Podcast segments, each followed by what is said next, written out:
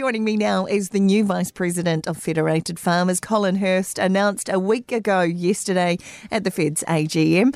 Colin, you are a mid Canterbury arable farmer. Tell me a bit about yourself. Yeah, hi, Ro. Yeah, I'm actually South Canterbury, so. Um, oh, see, yeah. I'm already off to a bad start, aren't I?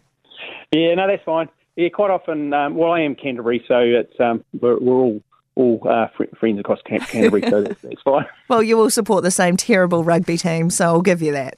Uh, definitely, we're good old Crusaders fans, definitely. and um, what can I say about the uh, a couple of weeks ago?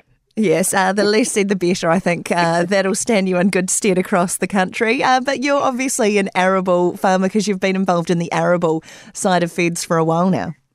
Yeah, yeah, no, um, been actually involved in Federated Farmers for probably 23 years. Wow. I, it was actually good for me to actually have a bit of a, um, recheck in some of the things I've done over the years. So I started off as the Waimate branch chair uh, back 23 years ago, and then uh, gradually built my way up through the through the Fed's uh, governance roles. I was the um, on the South Canterbury um, province there as the arable rep, and then I got up to the national uh, um, executive, and then uh, finally got to the arable chair uh, three years ago, and now now um, the vice chair. So, oh, yeah. fantastic! Uh, how did it feel to be named? Oh yeah, no, it's great. You know, it was good, it was good to have an um, election too. So there was three of us standing uh, for for the role. So yeah, no, it's great to get the support from the from the uh, the provinces around around New Zealand. So yeah, absolutely wrapped to and looking forward to the opportunities. Brilliant. So tell me about your farming operation. Yeah, so it's a family set up. So my parents came here in the early '60s, and obviously I was born on the farm. And um, then I went off to high school in Timaru, and then I did a, uh, a I did a, a, a what was it a, an apprenticeship, an engineering apprenticeship in Timaru. Mm-hmm. And then after that, I came back to the farm, and we managed to buy the neighbouring farm next door, and and that was my start uh, into farm ownership. So the parents were really supportive of getting uh, me involved in uh, land ownership at a young age. So that sort of set me in good stead. And then over the um, years, we've built up our farm, and we're currently farming just about 700 hectares. And um, the son's involved in the farm. He came back a couple of years ago, and since I've done, got this federated farmers role, obviously you can't do it uh, by myself on the farm. So I've got my son there, obviously my wife, and I've got two other adult children. Um, Kate, who's an occupational therapist in Timaru, and my other son, Matt, who's a surveyor based in Christchurch. So we're a very busy operation. Uh, we run uh, dairy support as well as um, a few grazing hoggets for some cousins, and obviously the grain and seeds is a big part of the business. So Brilliant. Well, I feel that like that was the legitimate uh, national form of speed dating there, Colin. Uh, well done. Congratulations on getting the vice president role.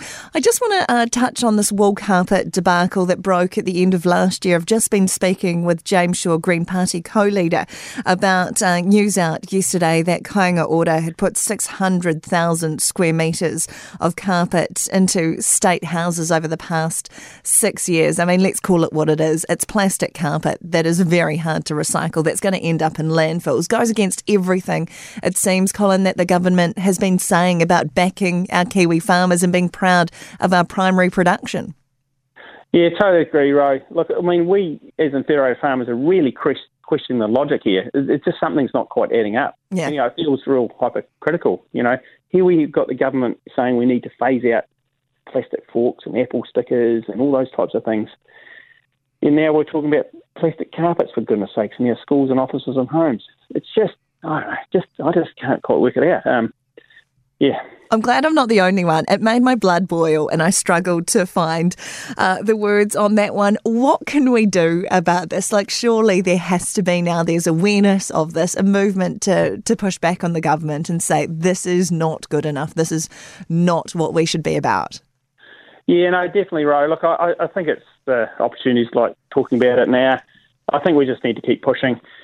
Um, yeah, basically, you know, another, another little bit of a story on this. I was just talking to Chris Dillon, our Southland provincial president down in Southland, in, in this um, in the Federated Farmers building in Invercargill. They actually put the wall tiles in mm-hmm. uh, carpets last year. So here we go. We've got farmers groups. We, have taken up the challenge to install this more sustainable product. So I think we just need to keep pushing, get the message out there.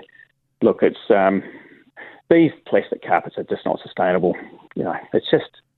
Oh, I know. I don't know what else I can say.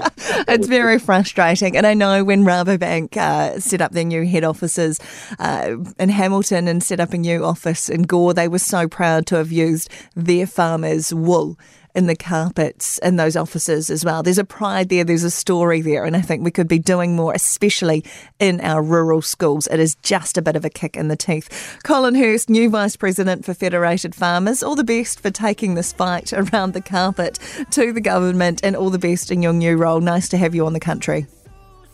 Thanks, Ro. Yeah, great. Great.